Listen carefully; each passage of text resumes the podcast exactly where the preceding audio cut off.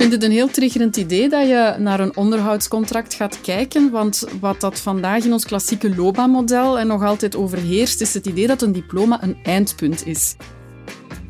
Een digitaal paspoort aan zich vind ik een veel te enge benadering. Dan maken we eigenlijk de fout van het verleden.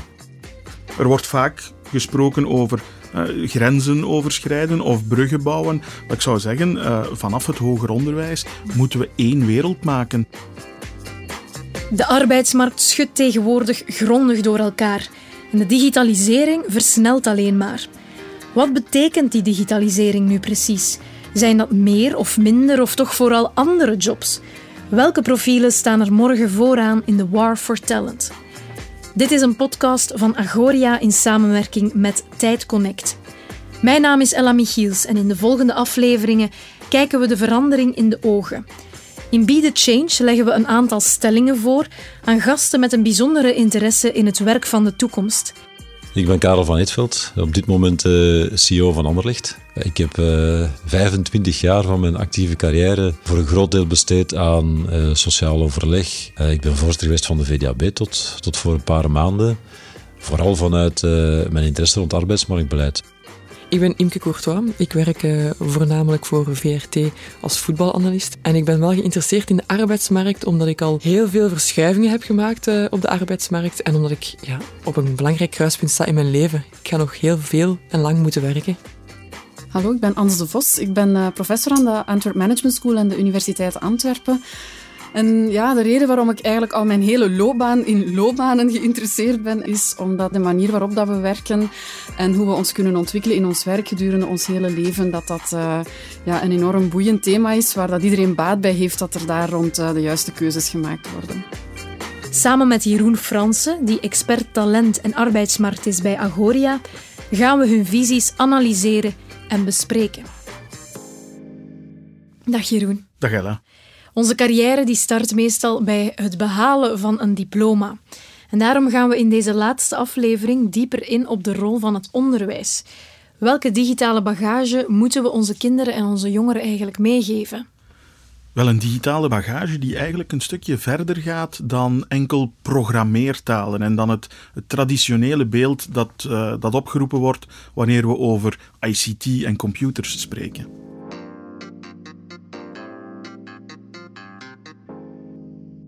De eerste stelling. Iedereen krijgt een digitaal competentiepaspoort waarin een opdrachtgever digitale competenties kan aflezen. Ja, in de zin dat um, digitale geletterdheid sowieso zeer belangrijk al is vandaag en alleen nog maar belangrijker zal worden. Dus het is inderdaad wel nodig dat het voor iedereen op de arbeidsmarkt duidelijk is van wat kan ik al op dat vlak, wat ken ik op dat vlak en waar moet ik mij nog bijscholen. En dat dat ook een paspoort zal zijn dat uh, in beweging zal blijven. Hè. Als we onze um, taalkundige geletterdheid hebben, die hebben we en normaal gezien nemen we die mee hè, voor de rest van ons leven. Uh, voor het digitale zal dat een veel dynamischer paspoort worden. Een digitaal paspoort aan zich vind ik een veel te enge benadering. Dan maken we eigenlijk de fout van het verleden. Een statisch gegeven, een statisch diploma, die peilt naar maar één element. Uh, I don't give a damn. Als werkgever, het interesseert mij geen fluit. Wat ik wil weten is, die persoon die voor mij komt, die voor mij zit, welke competenties en ervaringen heeft hij opgedaan? En dat je daar dan aandacht besteedt aan digitale, dat is, uh, dat is niet meer dan logisch, vind ik.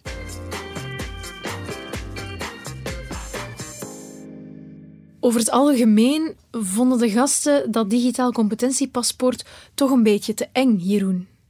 Wel, de gasten hebben gelijk. Het, het, het draait niet enkel om pure digitale competenties. Integendeel, de waarde van, van, een, van een aantal heel mensgerichte vaardigheden, ja, die zal bijzonder sterk toenemen in een digitaliserende wereld. Um, Agoria lanceerde inderdaad een, een DG Skills paspoort. En daarin zijn die soft skills ook effectief opgenomen. Je vindt daar skills als, als empathie, uh, interdisciplinair samenwerken of, of informatie kritisch evalueren. Um, je vindt er ook digitale vaardigheden die je nodig hebt in het dagelijkse leven, dus niet per se in een professionele context. Op een paspoort vind je dus niet alleen programmeurscompetenties of, of Word en Excel terug. Het is, mhm. het is effectief een mix van competenties die in een digitaliserende wereld het verschil zullen maken. En daar rond willen wij bewustzijn creëren. Daarom hebben we dat paspoort in het leven uh, geroepen. Omdat het alsmaar duidelijker wordt dat die competenties meer en meer de deuropener voor de arbeidsmarkt zullen, zullen vormen. We moeten daar ook niet, niet flauw over doen. Heel wat mensen zijn bang van, van digitalisering. En dat is, dat is begrijpelijk. Door digitalisering zal een bepaald soort jobs uh, verloren gaan, maar er zal een veelvoud aan werk bij komen. Alleen moeten we sensibiliseren en heel helder duidelijk maken welke jobs geïmpacteerd zijn, welke competenties cruciaal zijn. En, en dus nog eens, ja, daar zitten ook heel wat human skills tussen.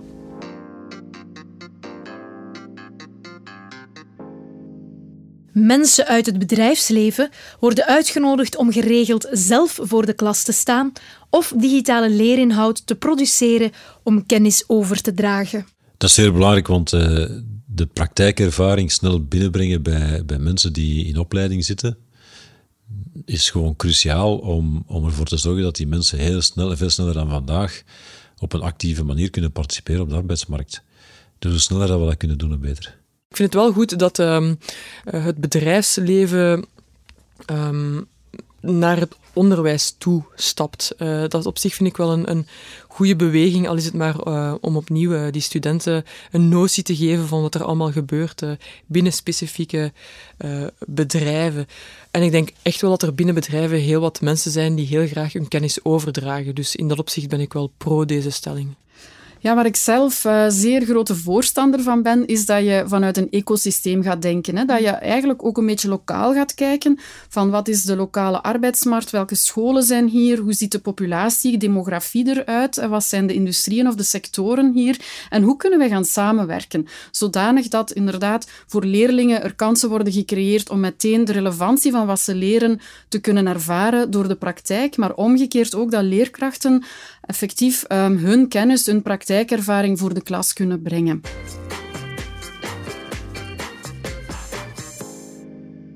Jeroen, het blijkt een topidee om mensen uit het bedrijfsleven uit te nodigen om zelf geregeld voor de klas te gaan staan of om digitale leerinhoud te produceren en dan hun kennis over te dragen. Ja, blij dat, daar, eh, dat onze gasten daar enthousiast uh, over zijn. Um, ja, het, is, het is effectief onmogelijk om alle technologische en andere evoluties in curricula te proppen en, en om leraren uh, constant up-to-date uh, te houden. Dus die, die kennis en de, en de praktijken die we in bedrijven ontwikkelen, ja, die moet ingezet worden in, in scholen. Um, ik ben akkoord dat leraar zijn een, een métier is. Maar zoals Ans al aanhaalde, ik vind het, ik vind het de opdracht van een leraar ik vind het de opdracht van, van onderwijs om een professioneel ecosysteem uit te bouwen waarop men voor ondersteuning ook effectief een beroep kan doen. Ja.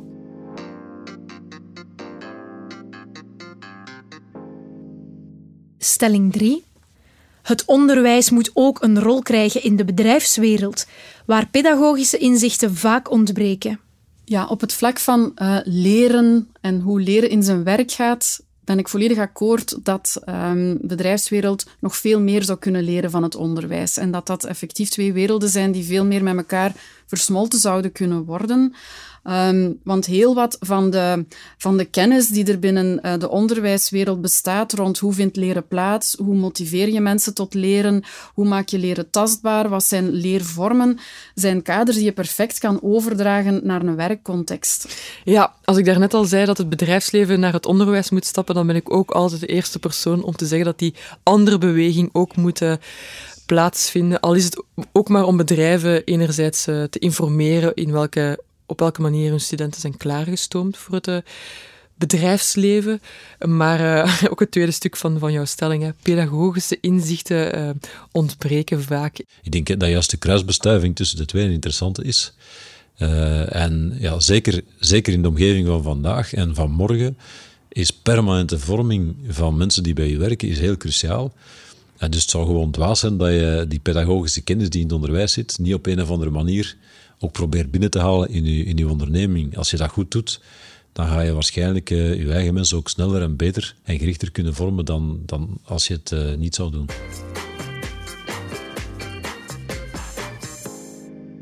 Jeroen, ook onderwijs moet dus duidelijk mee in de bedrijfswereld. Ja, ik denk inderdaad dat er tweerichtingsverkeer moet, moet ontstaan. En ik geef graag toe dat in de ondernemingen die leercultuur nog niet altijd aanwezig is.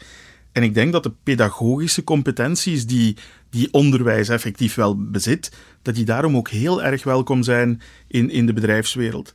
Um, en ik wil nog iets toevoegen. Ook studenten kunnen zelf soms mentor zijn van professionals. Um, als het oké is, geef ik een, een persoonlijk voorbeeld.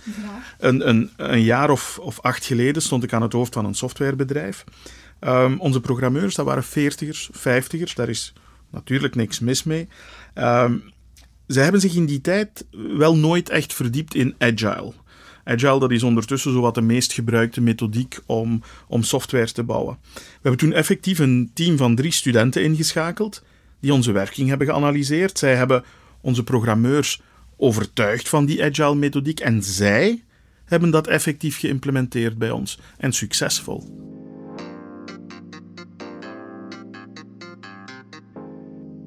Stelling 4. Om marktwaarde te behouden, bieden hogescholen of universiteiten hun diploma's best aan met een onderhoudscontract. Dat is het concept van een, ehm, van een eh, meer dynamisch diploma, uh, waar ik heel hard in geloof. Ja, ik denk dat een diploma moet, uh, moet op een bepaald moment een foto geven van, van de mens die dat diploma heeft. wat heeft hij geleerd? Welke competenties heeft hij heeft aangeleerd gekregen? Welke rollen kan hij aan? Wat heeft hij daarvoor aan vorming gekregen? Welke ervaring heeft, heeft hij al?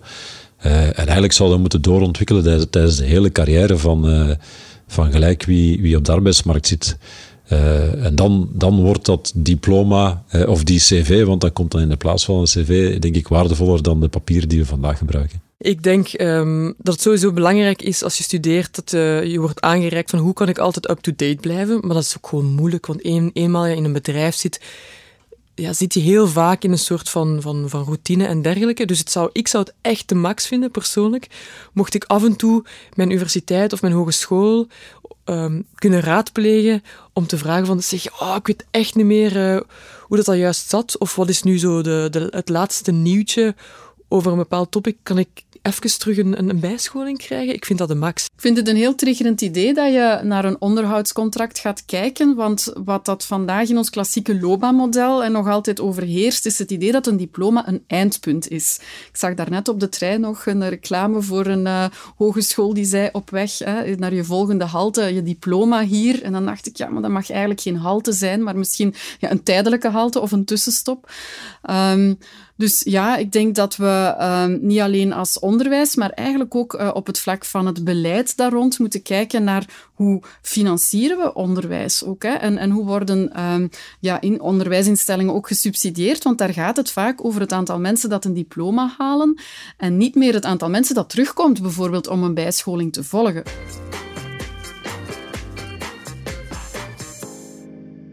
Jeroen, die blijvende coaching, dat onderhoudscontract, dat is duidelijk een goed idee. Ja, want een, een, een diploma heeft een houdbaarheidsdatum en, en die is effectief veel beperkter dan vroeger. Um, echt een opdracht aan, aan hogescholen en universiteiten om, om, om, om in feite professionele kenniscentra uh, te, te worden. En eigenlijk ook de deuren open te houden om, om young professionals de meest up-to-date kennis te, te laten verwerven. Um, Trouwens, die young professionals en studenten kunnen dan ook effectief hun, hun, hun praktijkervaringen delen.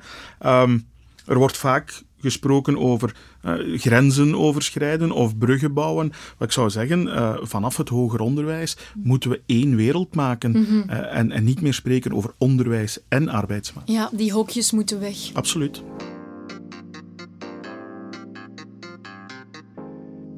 En dat brengt ons bij de laatste stelling.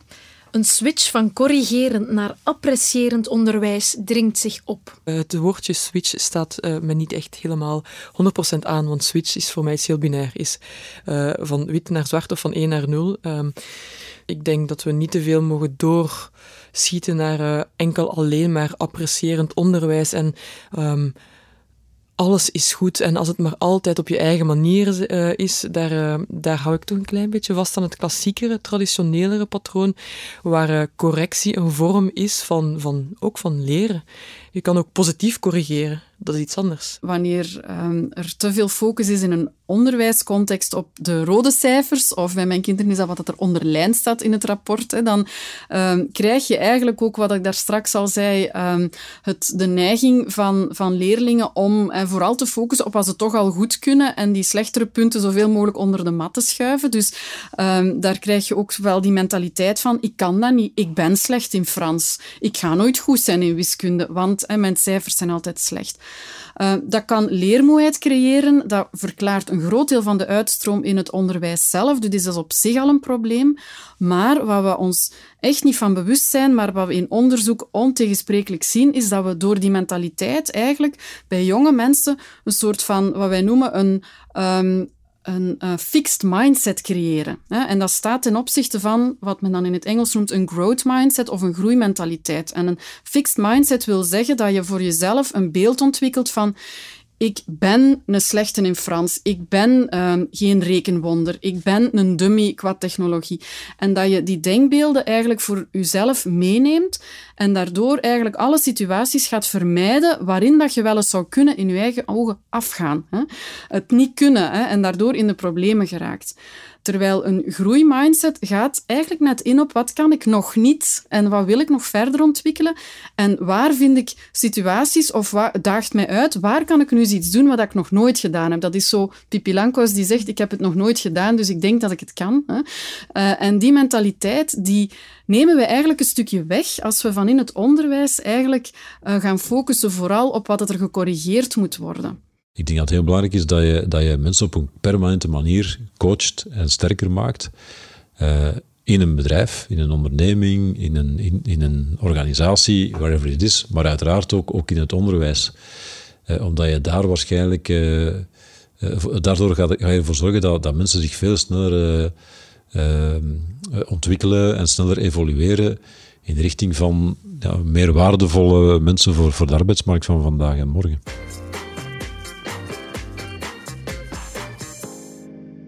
Jeroen, Imke heeft het moeilijk met de term switch, dat vindt ze te binair. Maar Ans daarentegen, zij vindt wel dat we naar dat apprecierend onderwijs moeten. Wat denk jij? Ja, dit is duidelijk een verhaal van kleuren. Ik wil er zeker geen zwart-wit verhaal van maken. Maar om mensen in een bewegende arbeidsmarkt in te schakelen, ehm, om hen in projecten rollen te laten spelen, vertrekken we op de eerste plaats van capaciteiten, van wat goed werkt. En in de tweede plaats werken we aan datgene wat minder goed werkt. Of proberen we via teamsamenstelling daar een, daar een antwoord op te bieden. Ehm, ik heb toch de indruk dat we nog te veel de rode pen gebruiken om fouten aan te tonen, in plaats van de groene pen om capaciteiten duidelijk te maken, om talenten bloot te leggen. En eigenlijk wil de, wil de arbeidsmarkt als jongeren zich aanbieden meer gegevens dan enkel een cijfer en enkel een diploma. Nu, uiteraard, Jeroen, willen ouders dat hun kinderen een verstandige studiekeuze maken. Bestaat er zoiets als de studierichting van de toekomst?